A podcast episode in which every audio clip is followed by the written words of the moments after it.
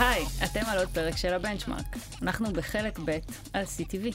בחלק א' היינו בזום אאוט, דיברנו ממש על הרקע. רקע המונחים, ניסינו קצת לעשות סדר שם. נכון. למה אתם צריכים לדעת את זה? מה- למה אתם צריכים בכלל להכיר את התחום? היום אנחנו נצלול פנימה לגופים השונים ששולטים בזירה הזאת.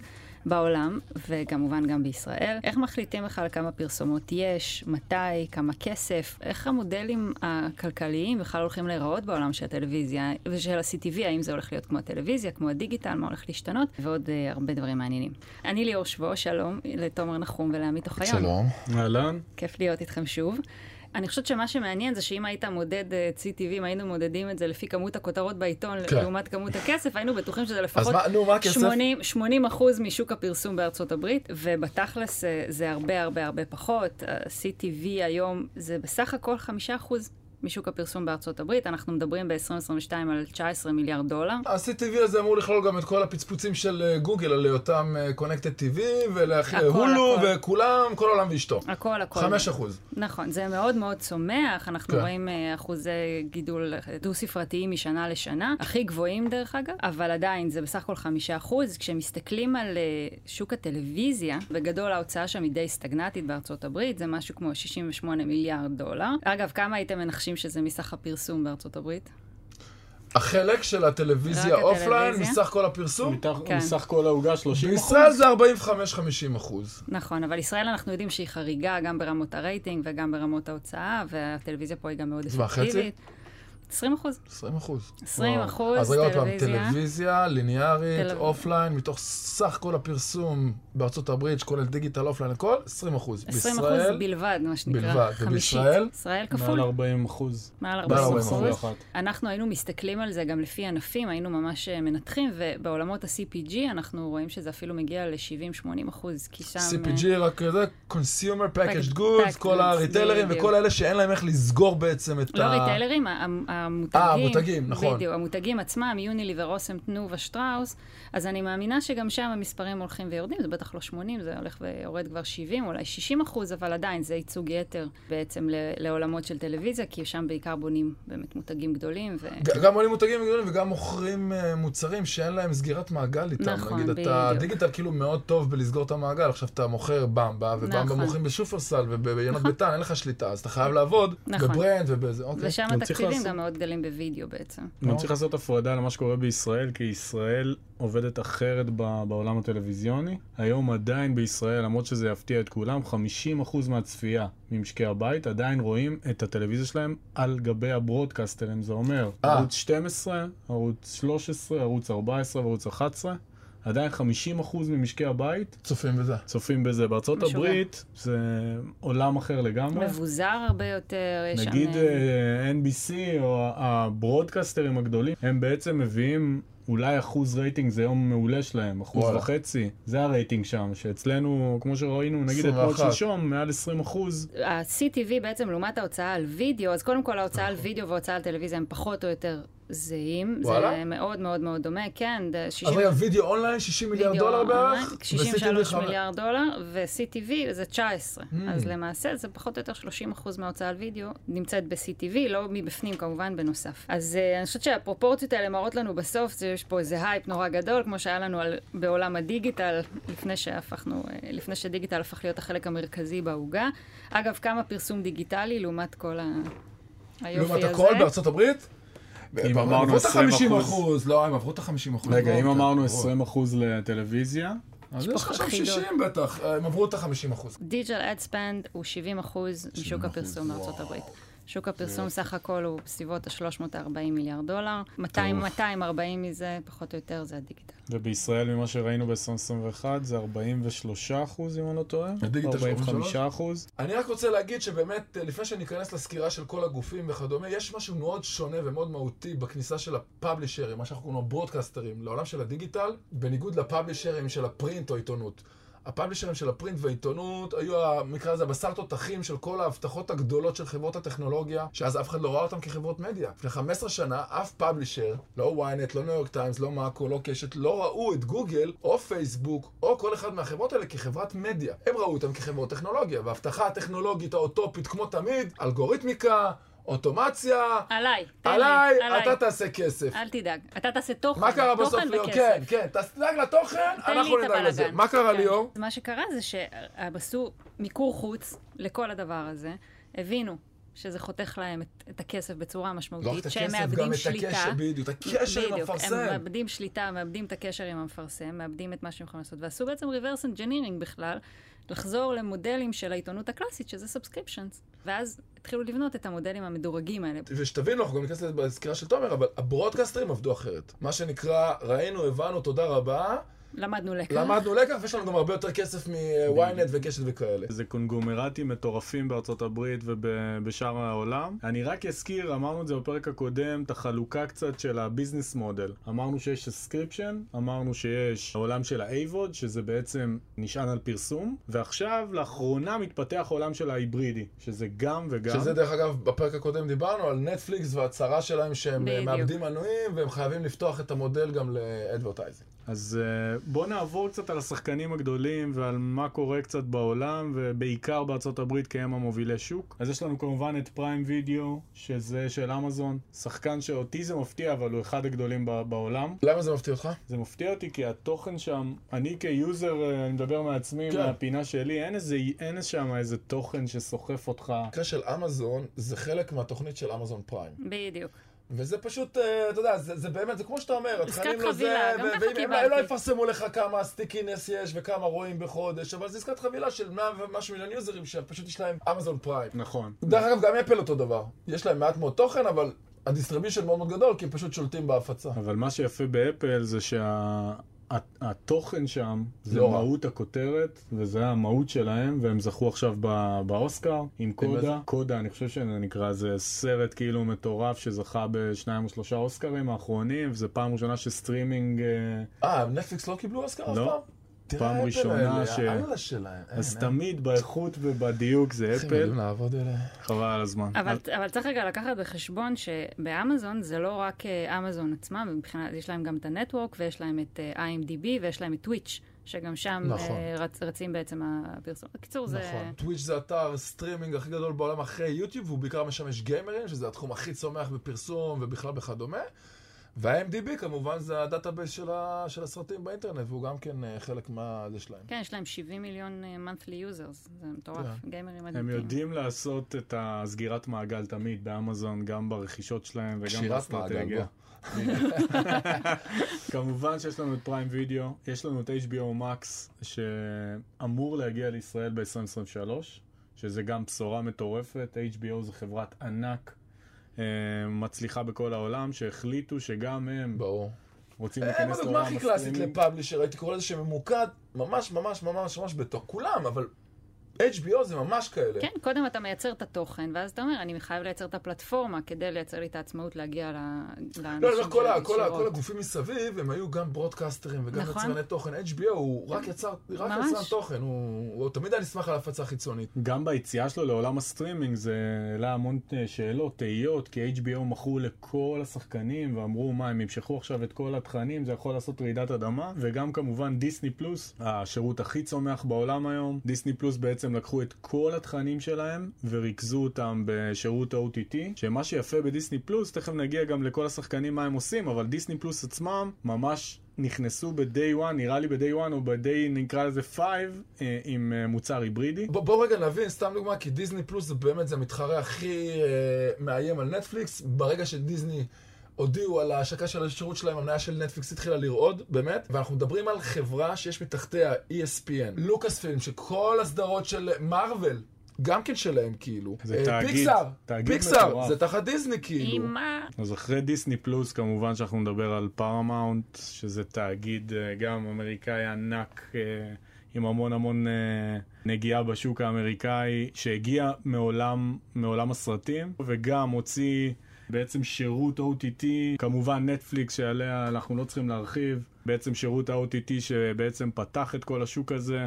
עם uh, קרוב ל-200 מיליון subscribers, אפילו נראה לי יותר, אני לא סגור על זה. יש להם 230 מיליון subscribers. כמה יש בישראל, אנחנו יודעים? מיליון. מיליון? לא מעט. זה המון. כי זה אה, די משקי בית, בוא נגיד, זה כל אחד שיש לו מנוי, זה עוד חמישה אנשים שביחד איתו. זה הבעיה שקורית להם עכשיו שהם מנסים לעבוד הסבתא, עליה. הדודה, זה- כן, אצלנו זה כאילו, טוב. עכשיו בגלל מה שקורה להם במניה, סתם נעשה על זה קוריוז, אז בגלל מה שקורה במניה הם מנסים לפתור את זה עם כמה שינויים, ואחד השינויים שהם עובדים עליהם זה מחפשים כל מיני שירותים אה, כדי לחסום את השליחת IP או שליחת אה, סיסמאות לשאר אה, משקי הבית, ובארצות הברית התחילו להתעצבן מזה, ועשו ממש בדיקות לנושא, ו-30% מהיוזרים בארצות הברית שולחים את הסיסמאות שלהם לחברים ולאחים וכאלה, אז לדעתי זה יעשה שינוי מהותי בנושא הזה. כמובן שיש לנו את אפל פלוס מבית אה, התאגיד אפל, ושם זה גם, זה לא, צומח, אבל זה עדיין בתוך הגבולות של העשרות מיליונים. צריך להבין זה שאנחנו, מי שאין לו אייפון, אבל מי שיש לו יודע שאתה מקבל אייפון ואתה מקבל פשוט שלושה חודשים חינם, חצי שנה חינם. אני עכשיו קיבלתי חצי שנה, זה נדיר, אין לי מושג זה קרה, אבל אתה יכול לקבל חודש, זה כאילו חלק מההרכשה של אייפון חדש, משהו שקורה כל שנה וחצי, שנתיים, אתה מקבל חינם, וככה הם גם באמת מנצלים את היתרון ושל התפוצה של האייפון. לגמרי. אה, ESPN פלוס, עוד אה, מותג אה, הספורט מהמובילים, דיסקאברי פלוס, פיקוק מבית NBC. דיסקאברי היה עכשיו את העסקת ענק שלהם עם וורנר, נכון. שזה גם שינויים טקטוניים. ואחרון. חביב, last but not least, הולו. הולו. מותג שאנחנו שלושתנו מאוד אוהבים את הצד הפרסומי שלהם ומה שהם עושים ואת הלוק והנראות. הייתי מתה שהולו יגיע לישראל. רק בגלל ה... והולו מה, מהגדולים, זה נראה לי ה money maker הכי גדול מעולם הפרסום, הוא עושה... גם אחד הראשונים, צריך להגיד. נכון. הולו כדוגמה, הולו הייתה בעצם ה- המיזם הראשון של חברות אה, מסורתיות, זה היה קומקאסט ו-NBC יוניברסל, הם היו כאילו החברות, והן חברות מתחרות. אז קומקאסט ו-NBC, עזבו שהם קנו אחר כך, כל הזה האמריקאי של תקשורת של מי קנה את מי, צריך באמת... אה, אה, זה, כן, אבל כן. בגדול קומקאסט ו-NBC יוניברסל הקימו את הולו, עם הזמן בעלויות התחלפו, דיסני רכשו, היום בגדול הבעלים של הולו זה דיסני, NBC יוניברסל. וקומקאסט עדיין משקיעים שם. זאת אומרת, זה בגדול שיתוף פעולה קואופרטיב. כן, ממש כזה, כן. שעכשיו, בשנים האחרונות, הם התחילו להיכנס לדיסוננסים. כי תומר עכשיו הקריא את כל ה... בעצם את כל ה... את... נגיד NBC זה פיקוק. פיקוק זה השירות של אה, NBC. סטרימינג, כן. כן. אז בהקשר הזה אני רוצה להגיד, קודם כל, החברות, סתם דוגמה, הולו כמייצג הראשון של סטרימינג, תבינו, מי שיש מאחוריו זה היו מפלצות בזמנו, שפשוט לא היה להם את ה... גם הקניבליזציה וגם הטכנולוגיה. שמו את זה בצד, עם השנים זה הפך להיות כאילו סופר רווחי, ומה שקרה זה גם שבמהלך הדרך, וזה הכי מעניין, חברות כמו RTL, חברות כמו קומקאסט, חברות אה, אה, כמו NBC יוניברסל לצורך העניין, הלכו וקנו טכנולוגיות. הם לא הזכירו את Google Ad Manager ולא עבדו עם איזה SSP אה, של אה, פלוטו TV. לא, לא, לא, לא, לא. הם אמרו, בקטע הזה, אנחנו מדברים על רכישות של בערך 330 מיליון דולר. נגיד, קומקאסט קנו את פריוויל ב-320, היום זה היה עולה כמה מיליארדים, נקרא לזה ככה, לילד בשמו. סביר להניח. עכשיו, RTL בזמנו רשו, קנו את המובי, RTL זה קונגלמרט טלוויזיה אירופאי ענק, כאילו, הם קנו את המובי שהיה איזשהו ad זוכרים server. את זה מהערוץ הגרמני. נכון, של של. ילדותנו. יש עוד דוגמאות שכרגע קפ- קפצו לי מהראש, אני אגיד את זה אחרי זה, אבל בגדול זה הרעיון. לפחות איזה 4-5 חברות קנו stake, ה stake הזה יושב אצלם, יוצאים ל exchange ים והכל, אבל אין דבר כזה. החברות האלה, בניגוד ל publisher ים שלא היה להם את הכסף, לא היה להם את הפוקוס, לא היה להם את ההבנה שזה מסוכן לעשות outsource לדבר הזה, עבדו אחרת. ועכשיו גם השאלה הגדולה, דרך אגב, בזה אני אסיים, נטפליקס הרי, כולם עכשיו שואלים, רגע, אם הם הולכים למנטז, מהי הטכנולוגיה שתמנטז אותה? נכון. אז ריד הייסטינגס המנכ"ל אמר אנחנו לא רוצים להיכנס לעסקי הטכנולוגיה, אנחנו שלושתנו פה דיברנו קצת לפני התוכנית ואנחנו מוכנים נראה לי להמר בלא מעט כסף שסביר לך שבשלב הם ייכנסו למה? כי נטפליקס יגלו כמו כל publisher שכשאתה משתמש ב supply chain, מה שנקרא השם הגנרי לכל המערכות שיושבות בין ה publisher לקניין, הוא יגלה שה supply chain הזה, אחד מלא ב...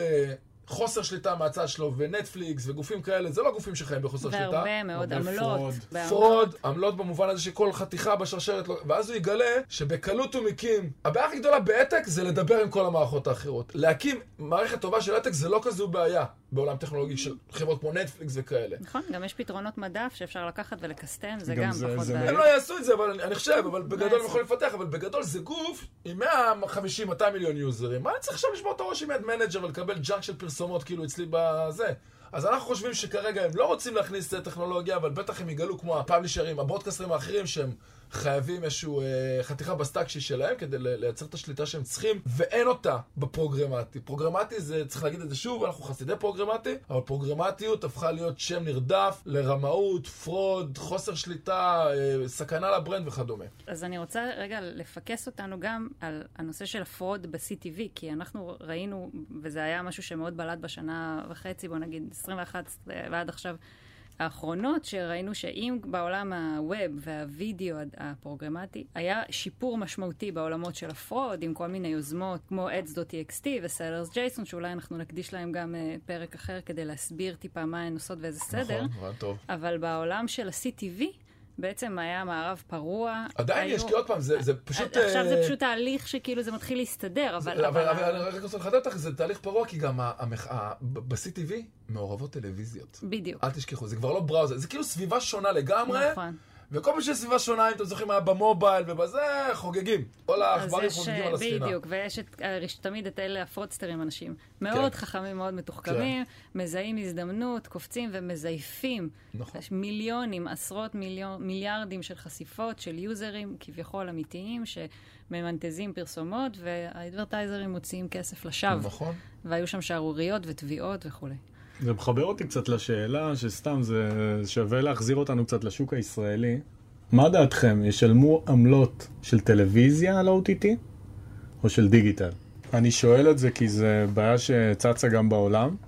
האם מידיאקום מטפל בתקציב, או AC דיגיטל, כאילו אם אני עושה הקבלה לארץ? AC דיגיטל זה כאילו חברת הדיגיטל של מידיאקום? האם זה, זה יגיע, אם יגיע הבריף ה... לעשות סרטון, כמובן שהוא יגיע למידיאקום? בעיניי יש לזה שני היבטים.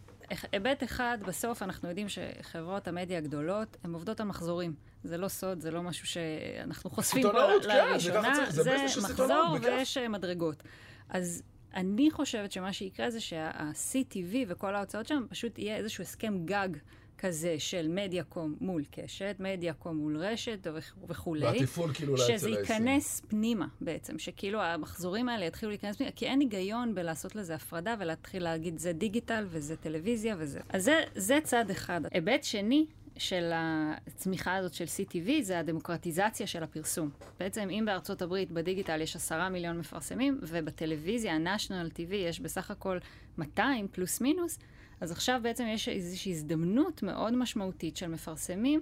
הלונג טייל, מה שדיברנו שבקורונה הייתה בעצם צמיחה מאוד נכון, משמעותית של מפרסמים לונג טייל. פשוט, למה אבל? כי פשוט, בטל, ב, נגיד, בברוד הורידו את הסף כניסה. כן, רף המינימום תקציב, מה שנקרא, נכון. כמה, כמה תקציב אני צריך כדי לעלות כן. בטלוויזיה, אז המינימום תקציב הזה ירד, ונכנסו יותר לונג טייל, אז גם ב-CTV זה משהו שיקרה, ואז נשאלת השאלה, אם בטלוויזיה עדיין זה באמת דרך אה, אה, פלנרים וצריך לדבר עם, ה, עם האנשים אה, בקשת ולשלוח סרט וזה עולה פיזית וכולי, אז ב-CTV זה בעצם עולם אוטומטי, ואז מה הפלטפורמה שעליה קונים? עכשיו, יש כבר אפשרות לעשות את זה היום ב-DSPs מסוימים. עדיין אתה צריך סיט, עדיין אתה צריך איזשהו גוף שיתפעל את הטכנולוגיה, אבל יש את זה היום ב-DSPs מסוימים, יש את זה ב-SSPs, שזה הגופים של ה sell side, שראינו שהם גם uh, מייצרים את המערכות האלה, השאלה לאן זה, לאן זה הולך בישראל. אז אני יודע, אני חושב, אתה היום כדי לקנות מהולו, אתה לא עולה עכשיו על DSP של גוגל וקונה, או בטח אתה לא קונה את הפרסומות, מה שנקרא, ה guaranteed שלהם וכל מיני, אתה עולה על מערכות שלהם. כנ"ל פרי וויל של קומקאסט ופיקוק וכדומה. אז הטרנד הזה שבו יש לך self service, וה self service הזה מגיע לאו דווקא מ-DSPs ומכל העולם הפרוגרמטי שיש בו הרבה בעיות של fraud ופרטיות וכדומה, אמרנו broadcaster ים קונים uh, פלטפורמות ומפתחים פלטפורמות עם גישה ישירה אליהם. ותומר יושב על אחת כזאת, בונה, בימים אלו ממש כאילו מאפיינים אותה, וכל הדברים היפים האלה שאנחנו מדברים עליהם קורים שם. כל החיבור בין טלוויזיה, בין ליניאר לדיגיטל, בין חסויות לבין... אה, אה, אה, אבל יאללה, דבר, ספר לנו קצת על זה סוף סוף. אז קיבלתי אישור לדבר על זה. בעצם המיזם סטרימינג החדש מבית קשת וערוץ הספורט וחברת RGE. בעצם RGE זה חברת, חברת טלוויזיה שכוללת בתוכה את ערוץ הספורט ואת כל ערוצי הילדים וערוץ הכנסת. בעצם מיזם שעובדים עליו בחודשים האחרונים בכל הכוח, שבעצם זה שירות סטרימינג חדש בישראל, מאוד זול, שיכלול בתוכו את כל ערוצי הברודקסטרים הישראלים, כל ערוצי הספורט של ערוץ 5, ועוד אה, המון המון תוכן... אה, קנוי כזה, כמו של, של להשכיר ושל זה? כן, הכל במחיר הוגן ונמוך, אני עדיין לא יודע מה המחירים, אבל זה משהו שכאילו הולך... אה...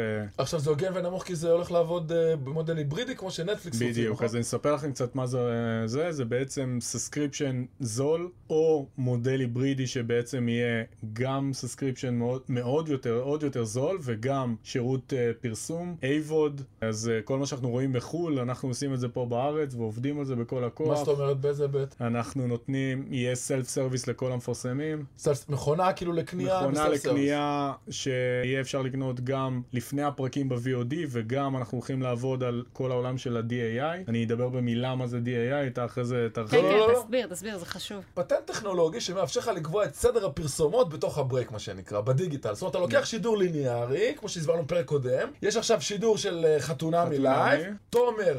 לצורך העניין, כבר היום ובטח בעתיד ב...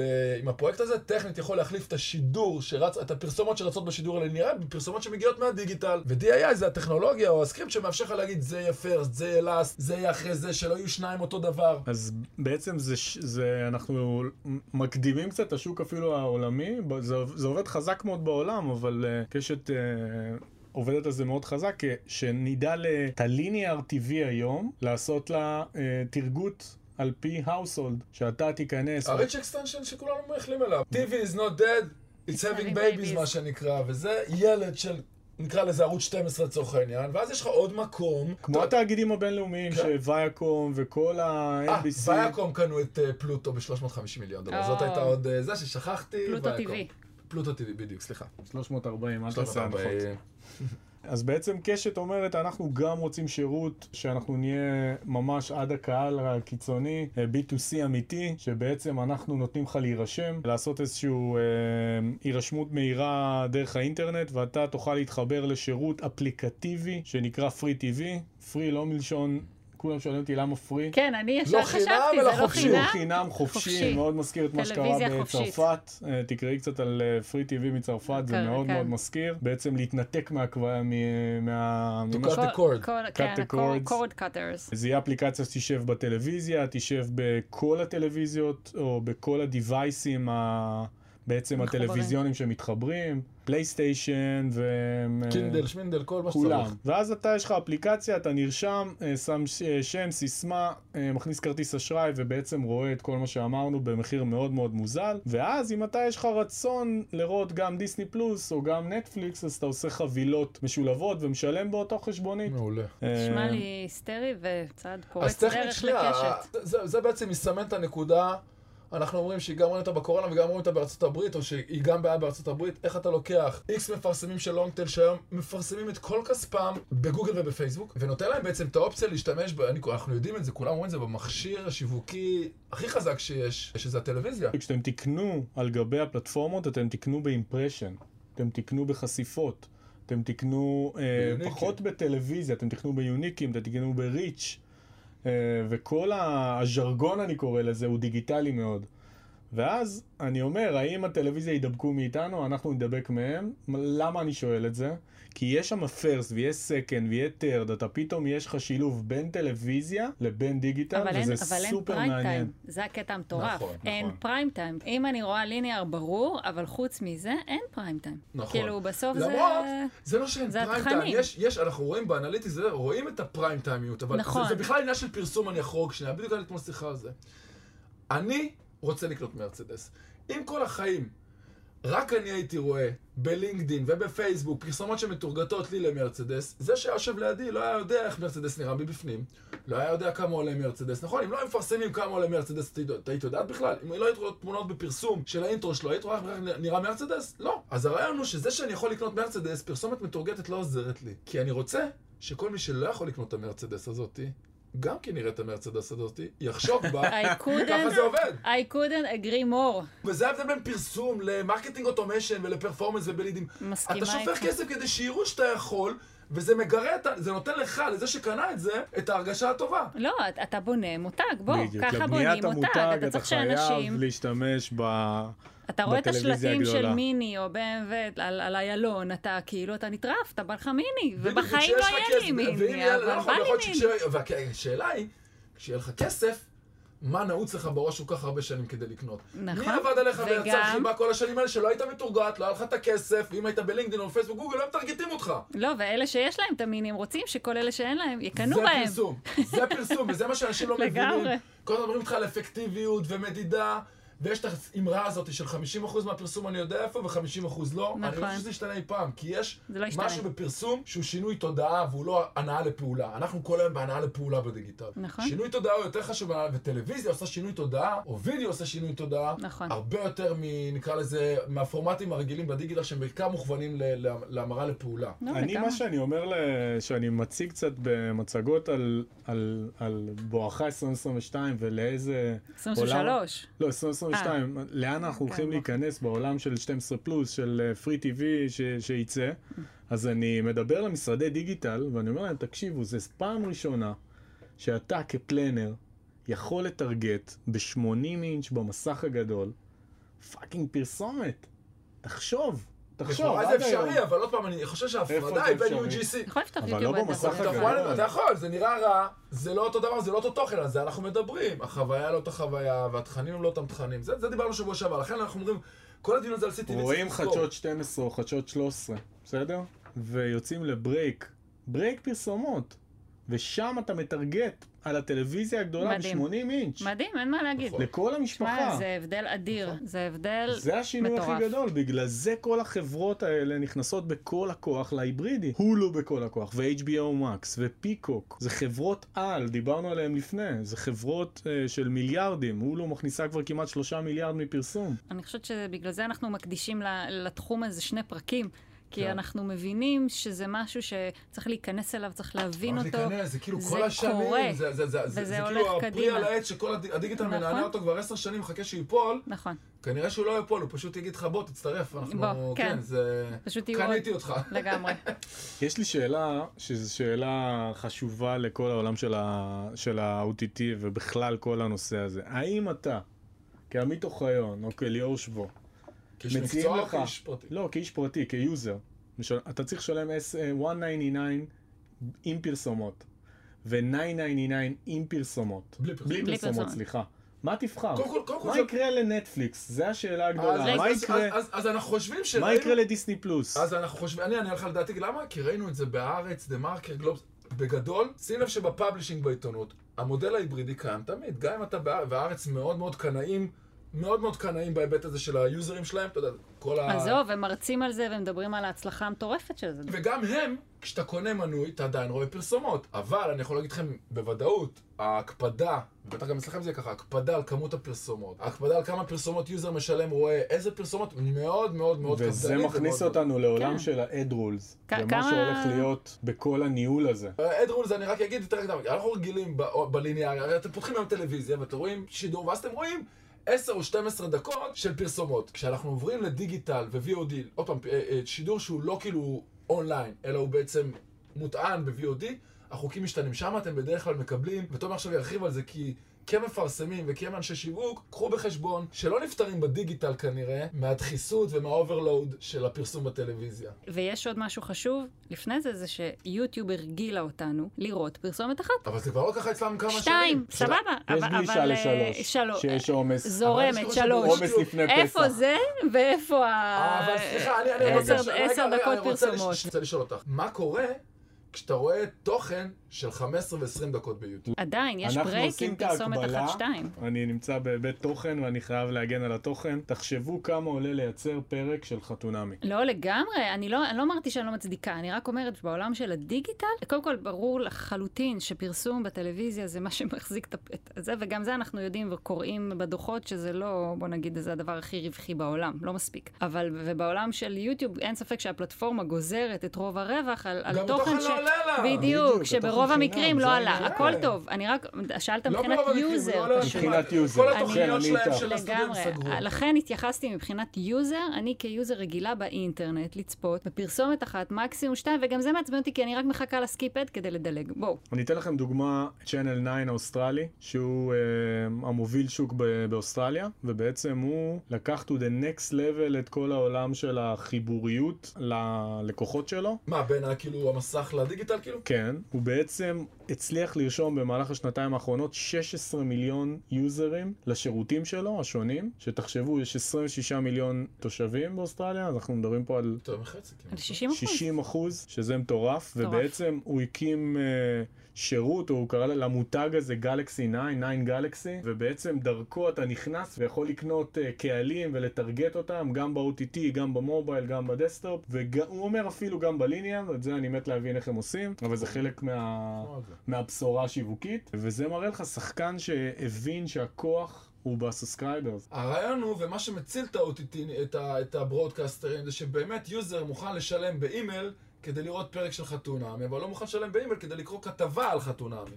בואו נחדד קצת על עולם הפרסום בעולם של ה-OTT. נכון. התחלנו לדבר על אדרוז, התחלנו לדבר על DAI, על המון המון מושגים שייכנסו לנו, פאוזד שאנחנו כולנו מחכים אה, לדיון. מחכים לו, שזה כל מיני, אני קורא לזה פורמטים, סוגי כן. פורמטים אה, שונים בעולם הטלוויזיה הדיגיטלית, ושווה לדבר על זה. אני חושב שעוד פעם, יש תמיד התנגשות בין פרסום לחוויית משתמש. נעזור בדין, מפרסמים, אנשים אומרים לך, מה, זה מציג, זה מציג, זה מציג. לבין כסף. כן.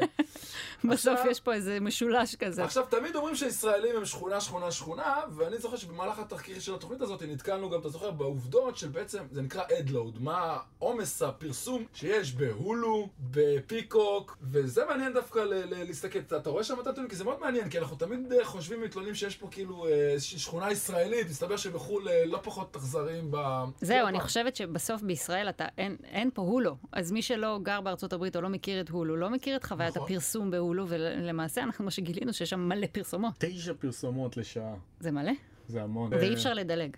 אי אפשר לדלג בעולם הזה, בכלל ב- בעולם של ה-OTT, אני לא ראיתי פרסומות ואז של... user שואל את עצמו, האם אני מוכן לשלם בזמן שאני מבזבז במרכאות על פרסומות, או שאני מעדיף לשלם כסף ולא, ולא לבזבז ולא לצפות בפרסומות. שזה בעיניי עסקה מאוד הוגנת. אז מגניב פרי טיווי נשמע מדהים, באמת מלא דברים קורים במסדרונות של קשת בחודשים האחרונים. השאלה, יש עוד דברים בשוק? כן, כאילו כן, זה... כן, זה לא רק, כן. המגמה הזאת גם בישראל קורית, ובישראל לפחות בידיעה האחרונה שהייתה בינואר, הוט בדה מרקר. בדה מרקר, כן. הוט, אה, הוט בעצם עובדים על איזשהו, לא ברור כאילו רגע הקשר הזה, אבל בגדול כמה גופים שאמורים להקים גם כן, או להיות שותפים בתכנים של מיזם OTT שהוט מובילים אותו, או הוט לפחות הפנים שלו. אה, מדובר שם גם על רשת, אה, גם על קבוצה של אלי עזור, וגם... שנבין שאלי עזור מביא את הספורט נכון, מביא את ספורט וואן, מביא את אה, וואלה, מביא את הוידאו של וואלה, מביא... עוד יש לו... אה, זה... בעיקר נראה לי שהם לקחו את אלי עזור בעולם של הספורט. של הספורט, שאנחנו יודעים שזה משהו שמביא מנויים. וצריך. להוסיף שגם ynet, ידיעות, היו מצוינים בכתבה הזאת, כשכולם בעצם מדברים על כל הגופים החזקים בעצם, למעט אה, קשת, שבעצם אה, כנראה חוברים ברמה כזו או אחרת להוט, בניסיון ליצור גם הם את ה-B2C, OTT, כן. streaming application. שזה נשמע מאוד הגיוני, כן. כן, כי בסוף אה, יש להם את התוכן, יש להם את הפלטפורמות, כן.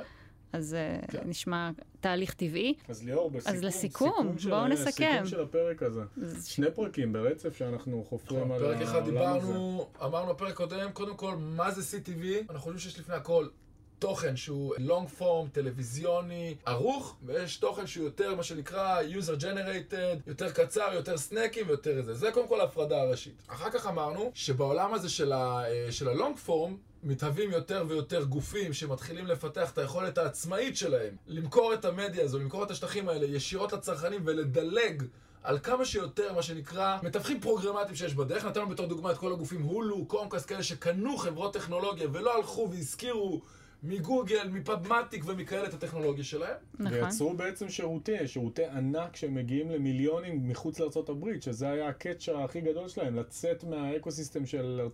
של אמריקה, ולהגיע, ותראה מה קורה בדיסני פלוס, ותראה מה קורה מהולו. ודיברנו גם על, על כמה שזה צומח ויש באז ומלא מלא כותרות, אבל בסוף זה עדיין רק פחות או יותר חמישה אחוז מסך הפרסום. זה אבל נחשב, זה הערוץ הכי הכי נחשב, הכי כן.